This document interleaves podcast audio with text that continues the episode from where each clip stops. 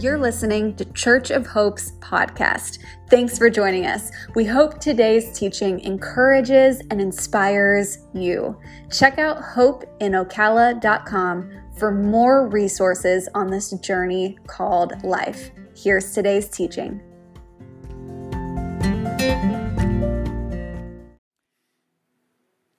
Do you remember who you were before the world told you who you should be?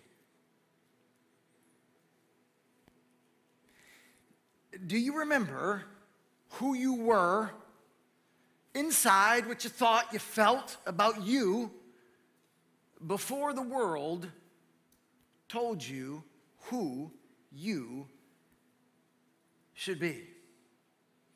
The legendary Houdini was known as the world's great escape artist. And he would go from town to town and challenge the local sheriff lock me up in your best prison cell, and I'll escape quickly.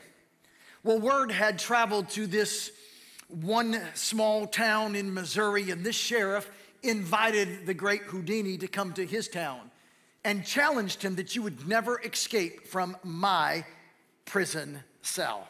So, of course, Houdini and all his past successes and his own ego took on the challenge and traveled to that city and was locked up by that sheriff behind that prison door. Houdini quickly escaped from his shackles around his hands, and as he began to work on the prison door that would open up to his freedom, he began to struggle. No matter what he would do, he just wasn't able to open up the lock and escape to freedom. He finally relented and admitted to the sheriff, I'm unable to escape. To which the sheriff smiled and explained to Houdini that the prison door was never locked. The sheriff purposely kept it unlocked, and every single time Houdini tried to unlock it, he was actually locking himself in. And I wonder how many of us, because of the messaging from the culture telling us who we're supposed to be, shaming us, canceling us, how many of us trying to escape to become who we really hope and want to be have actually locked us locked ourselves in to a life that otherwise we never would have wanted. Tomorrow is Halloween. Maybe you know this. It is the second most celebrated holiday in the United States. 70% of all Americans will participate in Halloween. I, I wonder, maybe, perhaps, possibly, potentially, even us as adults, the reason Halloween is part of our schedule is because it's that one day where we get to pretend to be somebody other than who we really are. There's a lot of chaos in our culture. I don't have to explain that to you. I stood on this stage a week ago and said out loud, there's a lot of chaos in the culture. And here we are one week later, and you've seen a whole nother level of chaos in the culture in which we live. We know that. The question that's in play this morning is it possible for you and me to be calm in a culture of chaos? Right? We can't control all the cray cray that's happening around us, but you and I can be large and in charge in what's happening inside of us. That's why in Ephesians 1 and 18, my prayer for this whole Bible study is that our eyes, your eyes, my eyes, our heart eyes may be enlightened in order that you may know the hope to which He, God, has called you, His riches and glorious inheritance of His holy people. If you got your Bible, join me, Daniel chapter 1. We started our study a couple weeks ago, and kind of the big idea is this when you know who you are, what happens around you has no authority over you. This is really important. When you, when you begin to know, my, my, my, hope and prayer is in a few moments when we all say goodbye to each other and we go on to our everyday life, when you begin to know who you are, then the cray cray, the chaos, everything that's happening around us, you will know it has no authority over you. Maybe you're familiar with the story of Daniel, maybe not so much. Uh, Daniel is a young man, he's quite successful. He's, in our language, he has scored high on his SAT scores. He, he's been accepted into the best schools of the schools. His parents are very proud of him. Things are looking up, except for in Babylon, there's a king, and he decides he's going to invade Judah. He's going to invade Israel, and he is going to steal all the precious assets, all the resources in that country, including the brightest of the brightest of their children. It's human trafficking at a whole nother level. And they take these boys out of their homeland, away from their families, destroy their dreams, and the Bible even says they became eunuchs, which means they were castrated. You talk about living in a culture of chaos. And the first thing that the Babylonians do is give Daniel and his three buddies new names. In other words, they attempt to change their identity. Here, notice in your Bible what it says in Daniel chapter 1. The chief official gave them new names. I'm gonna flip the script on their identity. They can't risk Daniel and his friends remaining in the mindset, the attitude of the identity of being Hebrew boys, uh, uh, of being followers of the true living God. They need to reclassify them, re identify them. They need change them. So the first thing they do is they give them new names. Look what it says in verse 7 To Daniel, the name Belshazzar to Hananiah, Shadrach, to Mishael, Meshach, and to Azariah, Abednego. Now, maybe you're familiar with the original names, maybe not so much, but I find interesting how they flipped the script. The name Daniel means God is my judge. God is my authority. God is over me. He's large and in charge. What God says, I will go and do what God says. And they changed his name to Belshazzar which means lady, protect the king. The idea of confusion in the culture when it comes to identity, gender identity, isn't something new in 2022. It was happening 3,000 years ago. And I realize in our culture today, there's real confusion, there's debates, people get upset and they get angry about the idea that in our culture today, at least I'm told in my research, that now there are 40 different gender identities. I come from a perspective that there are two gender identities. There is a man and then, there is a woman, but now there are 38 other gender identities between what it means to be a man and what it means to be a woman. But I'm not surprised by that. I'm not upset by that. I'm not challenged by that. Because someone says it's true, or someone says I feel or think it's true, doesn't mean that it's true. Because people in the culture are confused isn't surprising to me. Can I tell you what is surprising to me? The way men and women who claim to be followers of Jesus Christ respond to people in the culture that are confusing the way that we ridicule them and we, we, we speak evil against them. And just so we can be clear, I'm not some woke pastor. I'm not trying to get in with the culture. What I am trying to do is be really clear. In a culture of chaos, God has provided a way for you and me, us, those who claim to be Christ followers, to be at calm in the middle of it.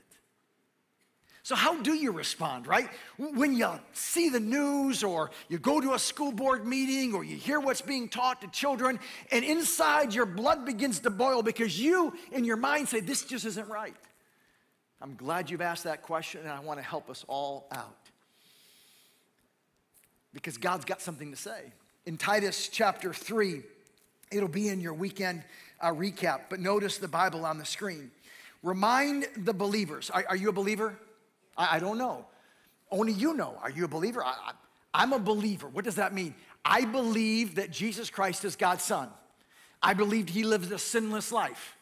I believe He died on a cross for my sins. I believe that I have hope eternal because Jesus, who was alive, died, and three days later became alive again. I believe the party of all parties is in front of me in a real place called heaven one day. I'm a believer in Jesus Christ. So the Bible says, remind the believers to submit to the government and its officers. Don't you wish that wasn't in the Bible?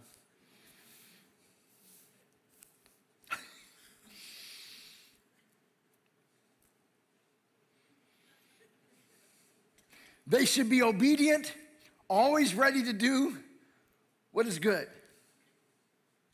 I wonder how many of us, because we were born in America, maybe it's been subtle, maybe it's your subconscious, but I wonder how many of us have elevated the Constitution of the United States, that supreme document, the Constitution, above the Word of God. I wonder how many of us claim our ultimate citizenship is as Americans rather as Christ followers. They must not slander anyone and must avoid quarreling. Instead, they should be gentle and show true humility to everyone. This is not a suggestion, this is God's word to us. So when we see things in the culture that aggravate us, it's not, God hasn't called us to demean people, to try to change people. He's asked us to be reminded that we too once were really confused until Jesus Christ came into our life. Here, look, look what it says. Verse 3 Once we too were foolish and disobedient. We were misled and became slaves to many lusts and pleasures. Our lives were full of evil and envy, and we hated each other. Next time somebody's behavior gets your blood boiling, go back to God's word and remind yourself once you, me, we were foolish and disobedient. We were misled and became slaves to many lusts and pleasures. Our lives were full of evil and envy, and we hated each other. But when God our Savior revealed his kindness and love, he saved us. Not because of any righteous things that we had done, but because of his mercy, he washed away our sins, giving us a new birth and new life through the Holy Spirit. He generally poured out the Spirit upon us through Jesus Christ our Savior. So I, I, I, I know culture's crazy. It shouldn't surprise us. But as Christ followers, we get to step out in culture every day and live so satisfied in Christ, we make the world better and brighter. Changing these boys' names, they're flipping the identity. To Hananiah, Yahweh has been gracious. In other words, God is, is good and he's, he, he's gracious, and I'm grateful. Notice Shadrach, I am fearful of God. They're flipping the script, they're changing the identity. Mishael, who is what God is. In other words, there is no one like my God. Meshach, I am despised, contemptible, and humiliated. Azariah, Yahweh has helped. If it wasn't for God who is my deliverer, the song we sang this morning, He is my deliverer. Abednego, servant of Nebo. In other words, I turned my back on the God of the Bible, and now I'll follow the God of Babylon. I find it an indictment on the history of our Sunday schools that most of us in this gathering, you know the names of the Hebrew boys from their evil Babylonian identity, and we don't know the names of their Hebrew God centered identity. I'm telling you, that the pressure is on, it's for real. And just because someone says it, it doesn't mean that it's true. Just because I feel it, because I think it, doesn't mean it's true. Culture will try to rename you. Culture will try to shame you. Culture will try to, to cancel you and I out. But when you know who you are, when your kids and your grandkids, when I know who I am, then what happens around me has no authority over me. When you know who you are, the craziness that might happen at school doesn't matter because the authority of God is over you. So I'm gonna give you a couple things to know, a couple things to do, and we'll be on our way. You ready? Here's the first thing I just want you to know this. Number one is this Daniel knew this. I want us to know this. Your identity is rooted in God. Who you are, your identity, all the titles and terms that we give ourselves, everything that's being said about us today, at the core, at the depth, if you and I are gonna be at calm in a culture of chaos, you've got to know that your identity is rooted in God. Genesis 1 and 27. So God created mankind in his own image. In the image of God, he created them, male and female, he created them. Now I realize I'm coming from a place of faith. I believe this to be true, but I realize maybe someone in this gathering, someone watching online, that's not your perspective. You have an alternative.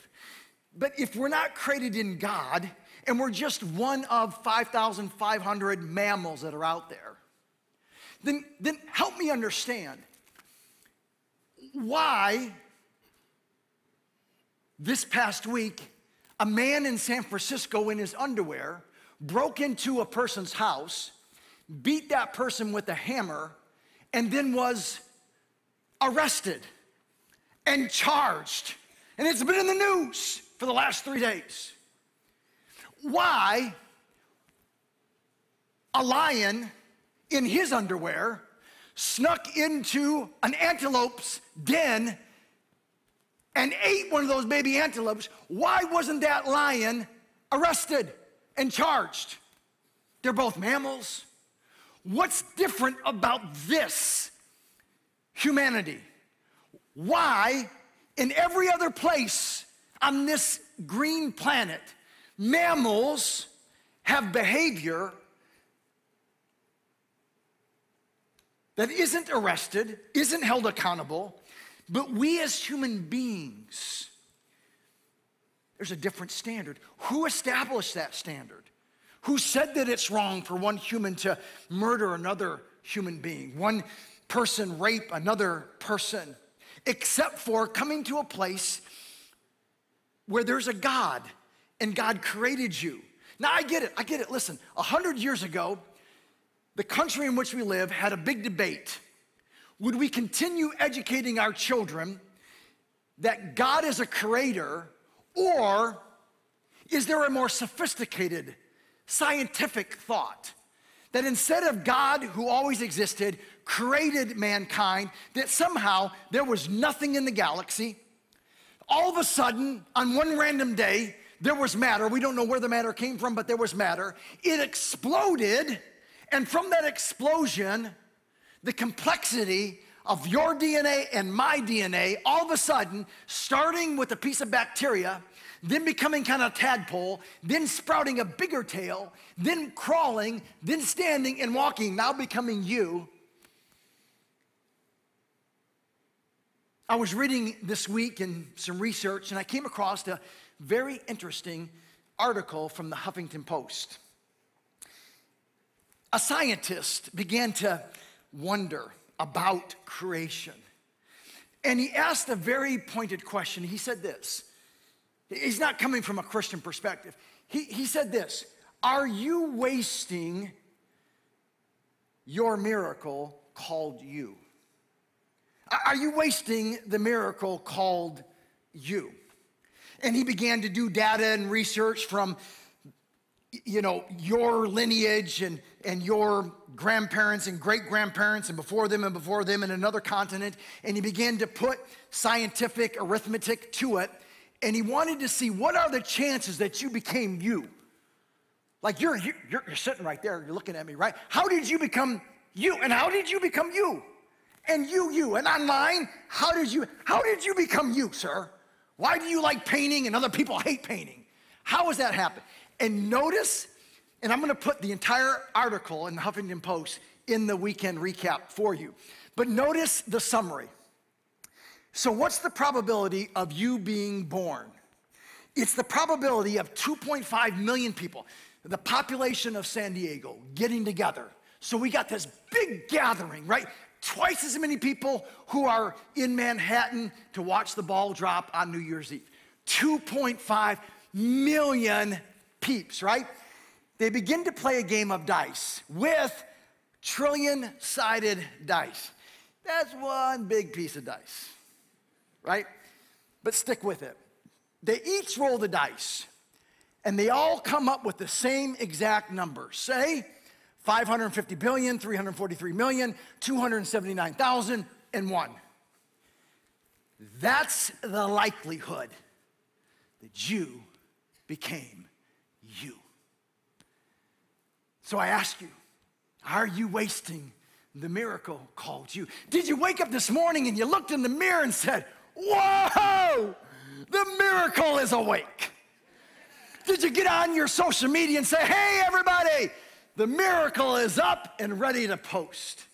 I, do you step out into your everyday Monday and you show up at the workplace and say, Everybody, good morning, the miracle is here? But you are. This one, because it's rooted in God. Ephesians 1 and 4. Even before He, God, made the world, God loved us and chose us in Christ to be holy and without fault in His eyes. Hey, God's not mad at you, God's madly in love with you.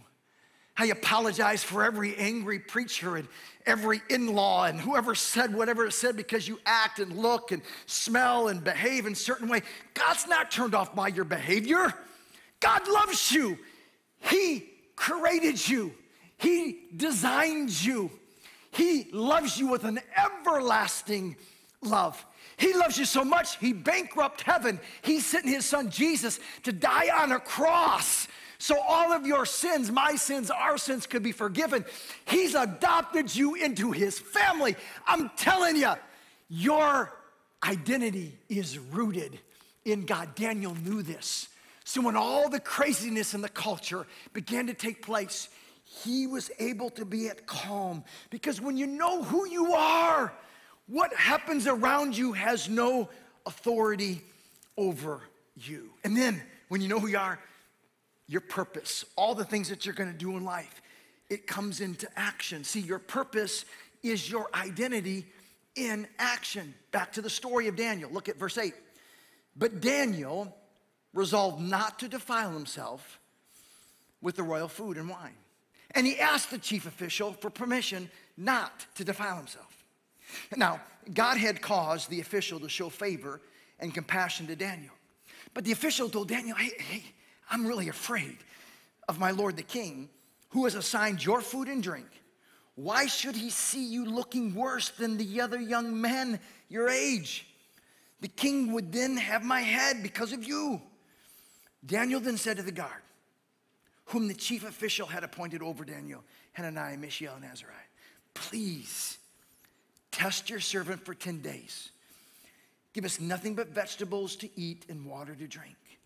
Then compare our appearance with that of the young men who eat the royal food and treat your servant in accordance with what you see. So he agreed, and to this, and tested them for 10 days. At the end of the 10 days, they looked healthier and better nourished than any of the other young men who ate the royal. It's his purpose. His identity is rooted in God. His whole life has been turned upside down the culture. He is subject to human trafficking. He's been abused. He's been castrated. He didn't cross his arms. He's not mad. He says, I understand my identity is rooted in God. So now I can pivot, and my purpose will be my identity in action. When you know who you are,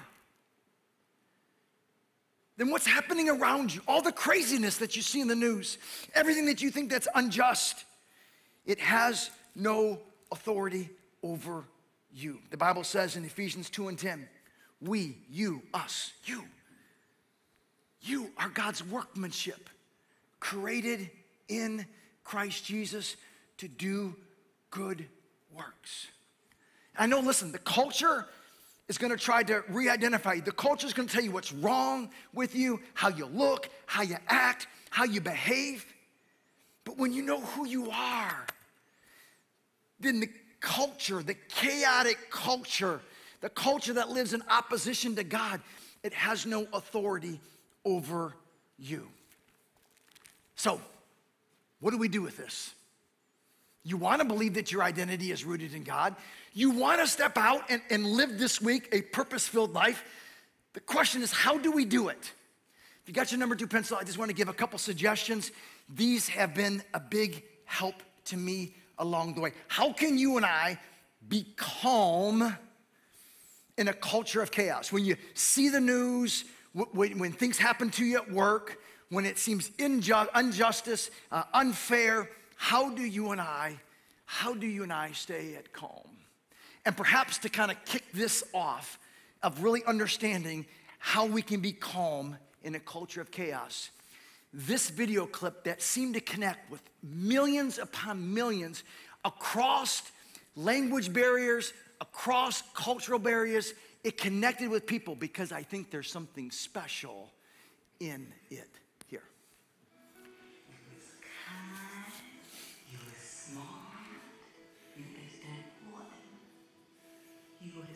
Smart, you was kind, you listen important. Oh, that's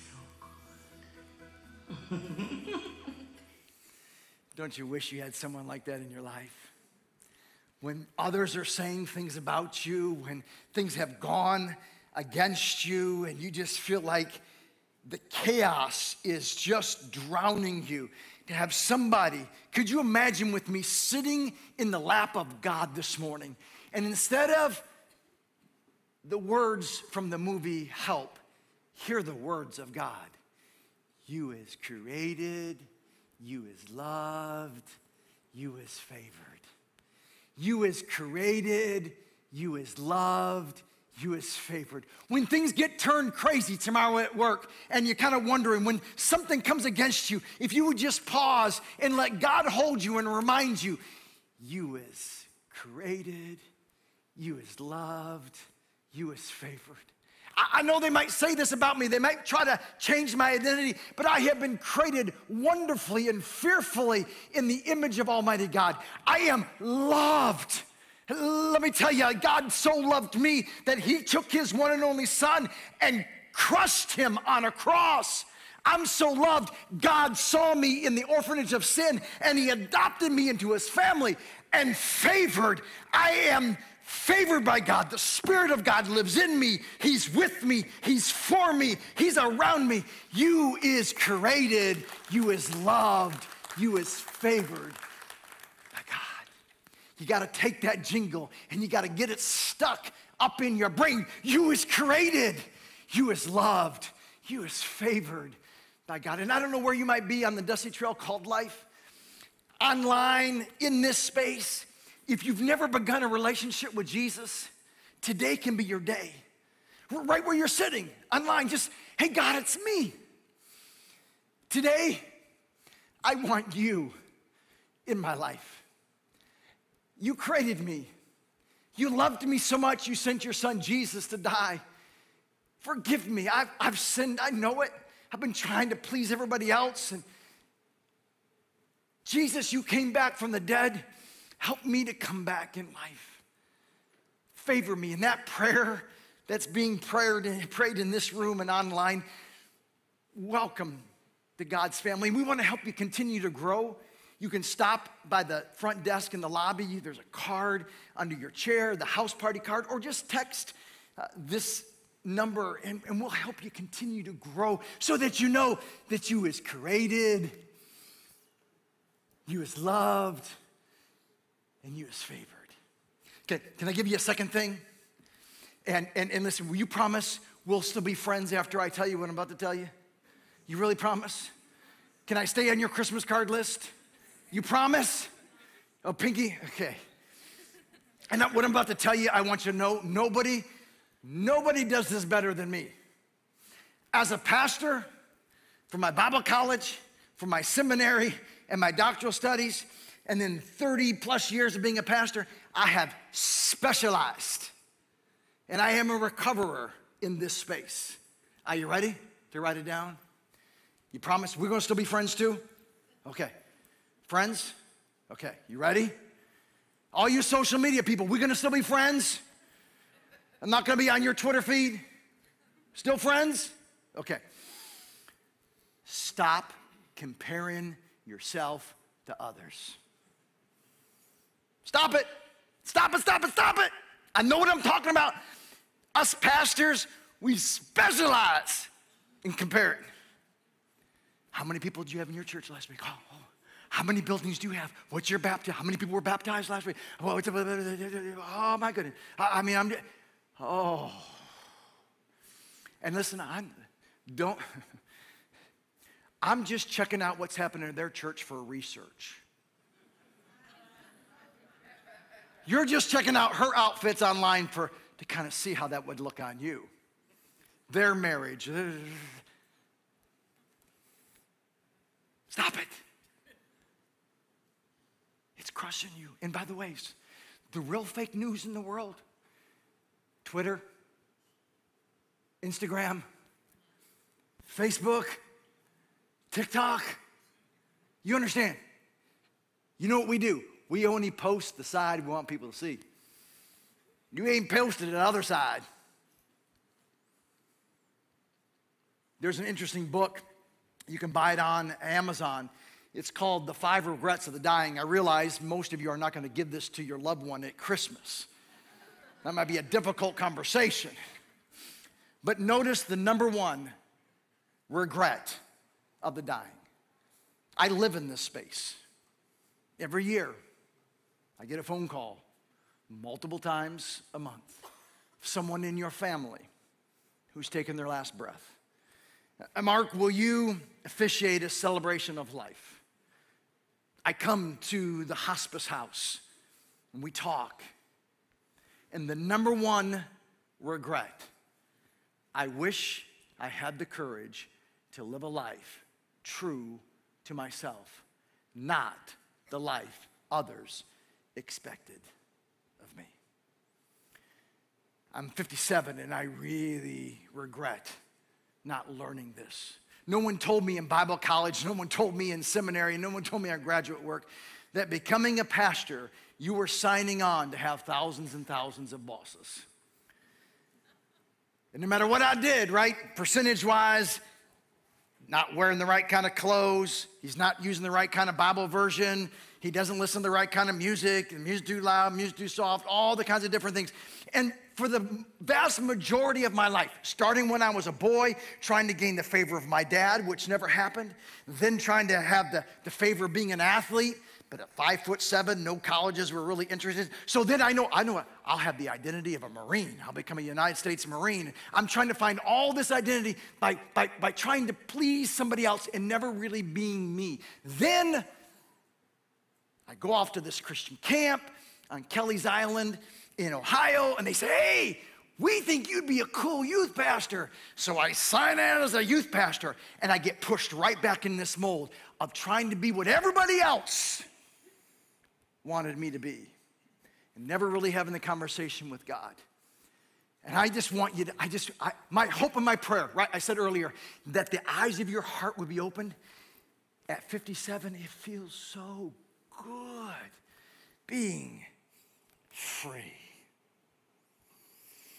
Knowing that my identity, I'm just teaching you what I'm learning, that my identity is rooted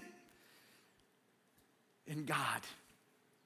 That the purpose of my life is my identity in action. And I don't want to get somewhere, whatever age that is, when I take my last breath and look into my wife's eyes my daughter's eyes, my friend's eyes, and say, Man, I sure wish, I sure wish I wouldn't have spent all that time trying to be what everybody else wanted me to be.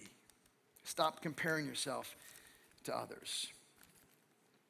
Then start, stop, you're right, if you're gonna stop one thing, you gotta have something to start. So stop being what everybody else wants you to be and start becoming you. Start becoming who God created you to be. There's a resource, there's a few copies left out at the front desk, uh, or the QR code, you can order it here. Um, if you think it's crazy, if you think there's pressure of having a thousand bosses as a pastor, be a pastor's kid. So I know the author of this book, and I saw up close and personal her struggle and all the different opinions on who she should be and what she should do. And even today, right? Her rolling, her calling as a, as a pastor. There are many people, right? Forgive me for being bold. If she had testicles, people would say, Oh, great, you've got someone who will follow you in the ministry. But because she has ovaries and not testicles, somehow her calling and her anointing by God isn't the same. She is wrestling through that. This book, Becoming Me, I'm telling you, I, I, I've done torn mine up uh, because I want to be me. You are a human being. Too many of us live our entire lives as a human doing. This book will help you become who God created you to be. I think we should flip the script. So many people through this past pandemic and other issues in life are afraid to die. You know what I believe, Dom? Is we should be more afraid that we never lived. Gotta live. Gotta wake up every day and live. And here's the last thing I'll give to you ask and empower somebody to come into your life and to remind you who you are.